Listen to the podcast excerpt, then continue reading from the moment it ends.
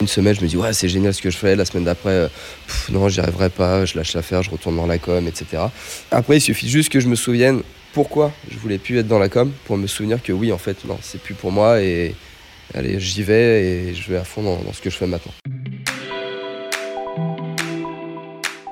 Bienvenue à toutes et à tous, c'est Émilie, la soifée des rêves accessibles. Je vous invite à prendre un virage à 180 degrés. Dans ce podcast, vous écouterez des parcours de reconversion professionnelle, voulus ou subis, de femmes et d'hommes qui m'ouvrent leurs portes un peu partout en France.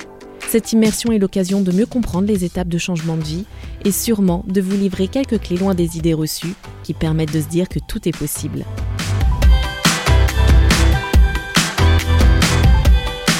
à 180 degrés. Pour cette nouvelle aventure professionnelle, direction Pantin, où Romain Dandelinger a délaissé la souris pour la caisse à outils, quand devenir compagnon du devoir permet de trouver sa voie et de poursuivre une quête de sens. Tu peux me filer un coup de main une seconde J'arrive pas à, à mettre ça bien d'équerre. Ouais, c'est normal. c'est mon câble. Quand tu vois une cornière plus grande, Une corner plus grande, ouais. T'en as une toi Je peux te la prendre Merci. Bonjour Romain, Bonjour Émilie. Je suis ravie d'être avec vous au sein des Compagnons du Devoir, où vous êtes en plein atelier. Alors pour moi c'est un petit peu barbare, je suis pas du tout manuel, on est en atelier 2 Alors euh, là aujourd'hui, euh, je façonne des tubes en acier pour faire des piquages. Piquage en V, euh, gueule de loup. euh. Comment troque-t-on l'ordi pour une caisse à outils? Alors moi, le déclic, il s'est fait en 2018. À l'époque, j'étais community manager pour un grand média économique français. Et cette année-là, je suis devenu papa. Et ça a été euh, bah, un grand chamboulement dans ma vie privée déjà. Et puis là, j'ai commencé à réfléchir. Ça faisait une dizaine d'années que je, que je travaillais dans la communication et sur les réseaux sociaux. Et je commençais à éprouver une certaine lassitude en fait de ce que je faisais. J'avais l'impression que euh, à ce- stade-là, en fait, plus je travaillais avec des communautés sociales et moins j'avais d'interactions sociales en fait avec des vraies personnes, des vrais gens. Je commençais à en avoir marre de passer 8 heures par jour derrière un ordinateur. Ça faisait un moment aussi que je voulais faire quelque chose d'un peu plus concret, un peu plus manuel. Et surtout, je me suis dit, dans quelques années, si je devais expliquer à ma fille ce que je fais en fait sur les réseaux sociaux, un, j'en étais pas spécialement fier parce que je contribuais à rien selon moi, et de deux, euh, ouais, j'aurais pas su euh, comment lui expliquer en quoi j'étais utile en fait. Et je me suis dit, bah ça c'est pas possible, il faut que je trouve autre chose.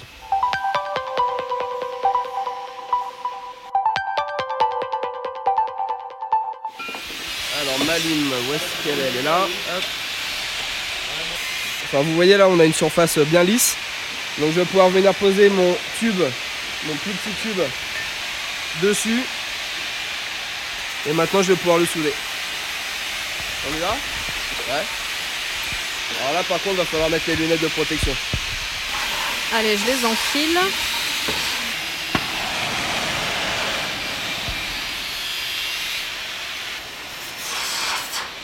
Donc voilà, là l'objectif c'est de faire entrer les deux euh, tubes en fusion pour qu'ils se collent. Voilà, là ça bougera plus là. Donc vous avez fait la liste de ce que vous vouliez faire dans votre prochaine vie pro et surtout d'où ne vouliez plus faire. En fait j'ai connu le chômage plusieurs fois euh, dans, dans mes 10 ans de carrière. Et euh, je me suis dit, bah, une- un des critères importants pour moi dans le futur métier que je voulais faire, c'était euh, de ne pas galérer à trouver du travail en fait. Et en ça, bah, plombier, clairement, euh, c'est un métier qui connaît pas la crise. Quoi. Vous avez fait une étude de, marché pour voir quelle orientation était la plus adaptée? Le but de ma réorientation, c'était aussi passer du temps avec ma famille, avec mes, mes enfants. Donc du coup, j'ai exclu euh, tout ce qui est travail de nuit, travailler les jours fériés, etc. Le fait de devenir papa, ça ça m'a aussi fait prendre conscience bah, qu'il faut aussi faire... Enfin, c'est très pragmatique, mais il faut faire entrer de l'argent pour faire vivre sa famille. Donc toujours pareil, trouver un métier où on gagne rapidement sa vie. Et donc en fait, j'ai fait la liste de métiers qui m'intéressaient comme ça sur le papier et je les ai après euh, effacés un par un jusqu'à trouver le bon. Et dans la liste, par exemple, il y avait brasseur de bière, il y avait fleuriste, il y avait boulanger. Mais alors concrètement, boulanger, très beau métier, mais travailler la nuit, c'est pas pour moi. Fleuriste, bah, il faut bosser les jours fériés. J'en suis arrivé au métier de plombier. Et votre femme vous a soutenu parce que c'est pas évident de lâcher un CDI pour un nouveau métier?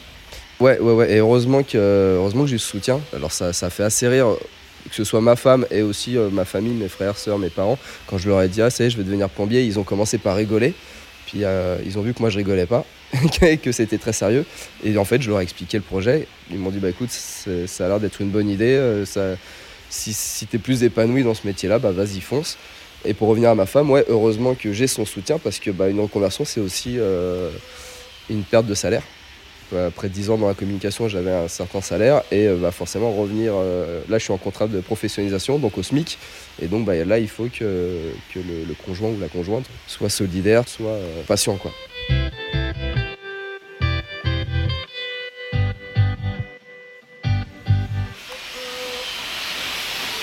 Et la soudure, c'est vraiment une grosse nouveauté. Parce que j'a- j'avais jamais touché un chalumeau de ma vie avant. Et euh, dès mon premier jour à l'entreprise, le plombier avec qui j'étais euh, sur le chantier, il m'a dit c'est pas possible que tu saches pas braser. Alors sur un, je me souviens, c'était euh, sur le trottoir sur l'île Saint-Louis, je crois. Il a sorti le chalumeau, du métal, du cuivre, et puis il m'a appris à souder comme ça pour une belle après-midi de septembre sur le trottoir. Et c'était mes, mes premiers pas en soudure. Tout en travaillant euh, à la tribune, vous avez commencé à vous renseigner sur la reconversion professionnelle. En juin 2019, vous les quittez avec une rupture conventionnelle. Et là, vous avez, enfin, du coup, le chômage. Je les quitte au mois de juin, je m'inscris au Pôle emploi, j'ai mon premier rendez-vous avec ma conseillère euh, dans la foulée. Elle me propose euh, forcément tout de suite des, des offres d'emploi pour devenir community manager. Là, je lui dis tout de suite, vous arrête, ça ne m'intéresse plus, je ne veux plus faire ce métier-là. Moi, ce qui m'intéresse, c'est de faire de la plomberie. Parce que je cherche une, une formation, un accompagnement, euh, si, euh, parce que je sais que Pôle emploi ont des, modules de, soit de formation, enfin ils ont des partenariats avec des entreprises, donc je me suis dit, bah, c'est le, le premier organisme qui peut m'aider dans cette reconversion. Et là, ma conseillère a été vachement à l'écoute. Elle a été super. Elle m'a proposé un, programme qui s'appelle chez eux Active Projet. Sur 4 à 6 mois, on fait le point sur bah, mes compétences, sur ce que je sais faire, sur ce que je peux faire valoir pour euh, un futur métier. Puis surtout, me réorienter sur, sur moi, savoir euh, au final qui je suis, ce que je veux, qu'est-ce qui pourrait m'épanouir. C'était un atelier très complet, j'ai trouvé, et qui m'a vraiment confirmé dans cette envie de, de devenir plombier en fait. Concrètement, comment s'est passé votre euh, accompagnement? Dans le programme Active Projet, on est suivi par un coach qui travaille dans les ressources humaines en fait. C'est à la fois donc des entretiens individuels avec lui et aussi, il y a, euh, et ça c'était super, des groupes de discussion avec d'autres personnes dans la conversion. Et ce qui a été cool à ce moment-là, c'est que je me suis rendu compte que je n'étais pas le seul. Parce que, euh, bah, comme on disait tout à l'heure, quitter un CDI pour un métier manuel, ça fait peur un petit peu à l'entourage. Et parfois on se dit, euh, est-ce que je suis pas en train de faire une bêtise ou quoi? Et là on se retrouve avec des personnes qui ont un profil vraiment similaire. Je me suis retrouvé par exemple avec un informaticien qui voulait devenir musicien en fait. Et il a plaqué un CDI très bien payé pour se lancer dans la musique. Donc pas de jugement entre vous. Donc aucun jugement, vraiment du soutien, ouais, une vraie solidarité en fait. Et au niveau des conseils Alors le coach, euh, il nous a conseillé euh, entre autres sur euh, des trucs peut-être un peu basiques sur comment faire un CV, comment faire une lettre de motivation. Et euh, alors des CV, des lettres de motif, j'en ai fait plein dans ma carrière et honnêtement, il m'a encore apporté des conseils que j'avais jamais entendu parler et qui étaient vraiment très utiles pour savoir si un métier peut nous plaire ou est fait pour nous. Par exemple, moi à la plomberie, il nous a conseillé bah, jeter un œil aux offres d'emploi et regarder les compétences qu'ils demandent. Et c'est vrai que j'ai jamais pensé à faire ça, aller voir quelles compétences est-ce qu'il il faudrait que je développe pour euh, faire ce métier-là en fait. Et alors, quand vous avez fait euh, les, les compétences que vous deviez euh, avoir pour être plombier, Quand j'ai regardé ça, je me suis rendu compte que j'en avais aucune. mais ça vous a pas découragé? Non, ça m'a pas découragé. Et en plus, il y a certains mots je les comprenais pas. Comme? Comme euh, sudo-brasage. Tout le jargon au final qu'on n'a pas l'habitude d'entendre. Bah, et- c'est ça, en fait, c'est un, métier à part entière avec son, son propre jargon, ses propres expressions. Ça prendra le temps qu'il faut, mais euh, tout s'apprend et, et voilà, je suis pas plus bête qu'un autre et c'est c'est possible en fait. à 180 degrés. c'est beau. hein Ouais, c'est joli. Ça fait un petit côté forgeron, surtout à la fin quand on trempe le- la pièce dans le bac d'eau pour la refroidir. Il y a une petite odeur. euh, Le gros tube d'acier, il a une, euh, une peinture dessus et du coup, bah forcément, en y mettant le feu, euh, on se prend beaucoup d'émanations dans ce métier en fait. Et là, c'est quoi cette espèce de petite hotte au-dessus? Ça, c'est pour, justement pour aspirer les, les vapeurs. Et donc, pour être sûr de votre choix, vous avez appelé en parallèle des plombiers. Pendant que je participais au programme Active Projet avec Pôle Emploi, j'ai contacté tout un tas de plombiers à travers la France pour leur demander qu'ils me parlent en fait du travail au quotidien, les difficultés, les avantages. euh. J'ai sélectionné exprès des plombiers dont la majorité étaient euh, des reconvertis, comme moi en fait, pour avoir un petit peu leur, impression et s'ils étaient contents de s'être reconvertis, puisqu'ils n'avaient pas fait une erreur euh, dans leur vie professionnelle ou quoi. Et là où j'ai été rassuré du coup, c'est que tous étaient maintenant très épanouis, très heureux, et que si c'était à refaire, ils l'auraient refait les yeux, les yeux fermés. Une fois le choix conforté, vous commencez votre formation. Voilà, donc euh, une fois que je suis rassuré auprès de tous ces plombiers, euh, je cherche donc un centre de formation pour adultes. J'en ai trouvé que trois les Compagnons du Devoir, l'AFPA et le Greta. Et je me suis orienté vers les Compagnons du Devoir parce que c'est le seul des trois qui proposait une formation en contrat pro. Concrètement, je suis en alternance, je travaille à peu près six semaines en entreprise et je suis deux semaines à l'école pendant un an. Pour moi, c'était plus important d'être en entreprise parce que voilà, les compagnons apportent bah, le savoir théorique, le savoir-faire euh, dans les règles de l'art. Pour moi, on apprend vraiment le métier quand on est confronté sur le chantier, euh, sur le terrain. Et donc, je voulais avoir une énorme part de- d'entreprise. et donc, bah, c'est pour ça que je suis venu chez les compagnons. Et vous êtes noté au fur et à mesure sur vos travaux? C'est ça, alors en fait, on passe euh, la majorité de notre temps à s'entraîner sur des piquages comme ce que je suis en train de faire là. Les sessions où on est à l'école, on doit réaliser des maquettes. Et euh, donc en fait, ces maquettes nous permettent de montrer, euh, enfin, de, faire une réalisation avec toutes les techniques qu'on a appris précédemment. Et on est euh, noté du coup sur cette maquette. On est noté tant sur les longueurs des tubes, donc les cotes, que sur la manière dont on réalise les soudures, les piquages, les cintres, le fait de les tordre euh, lors d'un angle à 90 degrés par exemple. On est noté sur tout ça. Sur l'aspect final, les finitions, l'alignement. Euh, donc voilà, ça fait pas mal de, petites choses à maîtriser. On nous pousse vraiment ici, euh, chez les compagnons, à, être le plus précis possible, au millimètre près. Et euh, par exemple, si le tube doit mesurer 5 cm, s'il mesure euh, 5 cm 0,2, eh ben, on n'a pas les points. Quand vous avez commencé votre formation en alternance chez les Compagnons du Devoir euh, début septembre 2020, qu'est-ce qui vous a surpris euh, au début? Est-ce que vous attendiez à apprendre à installer euh, des WC, des lavabos, comme on peut avoir dans tous les esprits? C'est effectivement ce à quoi je m'attendais. Et en fait, c'est ce qu'on ne fait pas. on n'installe pas de, de lavabo, d'évier, tout ça. On travaille essentiellement du coup les tubes en acier, en cuivre, dans le but de créer des réseaux d'alimentation en fait. L'installation de l'appareil sanitaire, déjà c'est pour les CAP sanitaires, nous on est en CAP thermique, on est vraiment concentré sur le chauffage. C'est surtout euh, du travail de, de tubes et de la soudure. Est-ce que ça vous est déjà arrivé de rentrer chez vous en disant euh, j'en ai marre, euh, je laisse tomber et au final je vais recommencer mon ancien métier? Ça, ça, ça m'arrive toutes les semaines. Toutes les semaines, ça, une semaine, je me dis ouais c'est génial ce que je fais. La semaine d'après, euh, non j'y arriverai pas, je lâche l'affaire, je retourne dans la com, etc. Euh, le moral est ascendant scie.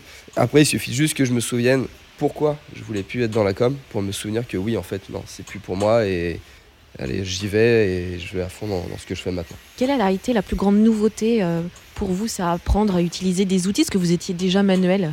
Alors, je n'étais pas du tout manuel. Je peux même dire que je détestais ça. Mon père bricolait un petit peu les week-ends et tout ça. J'ai tenté de m'intéresser vite fait, mais euh, c'était clairement pas pour moi. Je sais pas si c'était une difficulté, mais en tout cas, la première curiosité en arrivant chez les compagnons, bah, c'est d'apprendre ce qui était euh, qu'une scie, une lime, comment les utiliser, euh, comment bien les utiliser.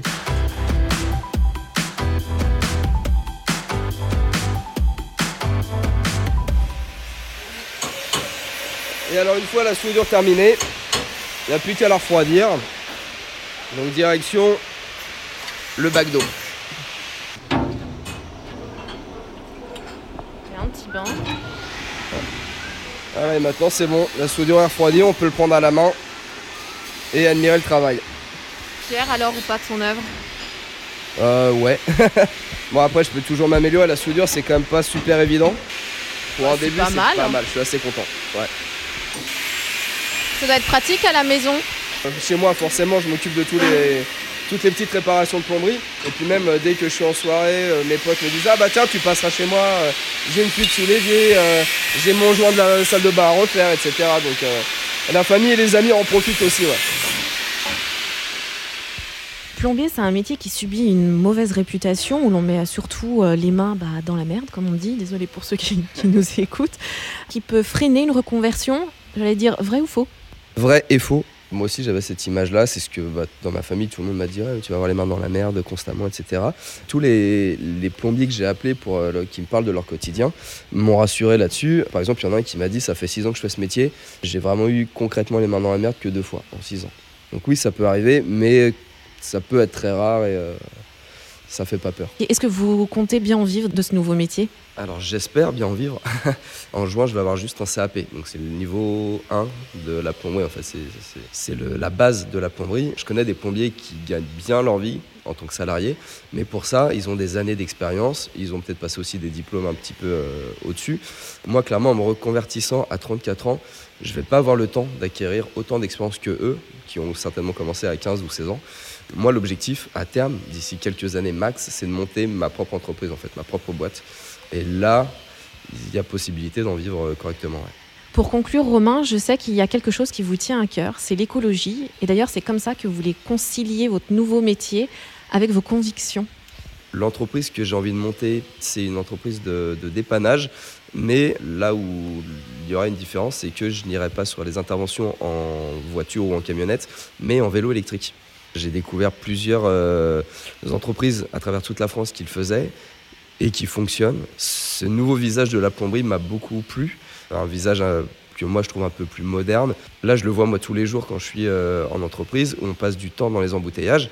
Avec le vélo électrique, il n'y a pas d'embouteillage, de frais de stationnement, il n'y a pas d'assurance, ou s'il y a une assurance, elle est minime. Donc voilà, les frais sont vraiment diminués. Et en plus, c'est bon pour la planète. Merci Romain euh, de m'avoir fait découvrir cet atelier au sein des Compagnons du Devoir et bonne poursuite. Merci beaucoup.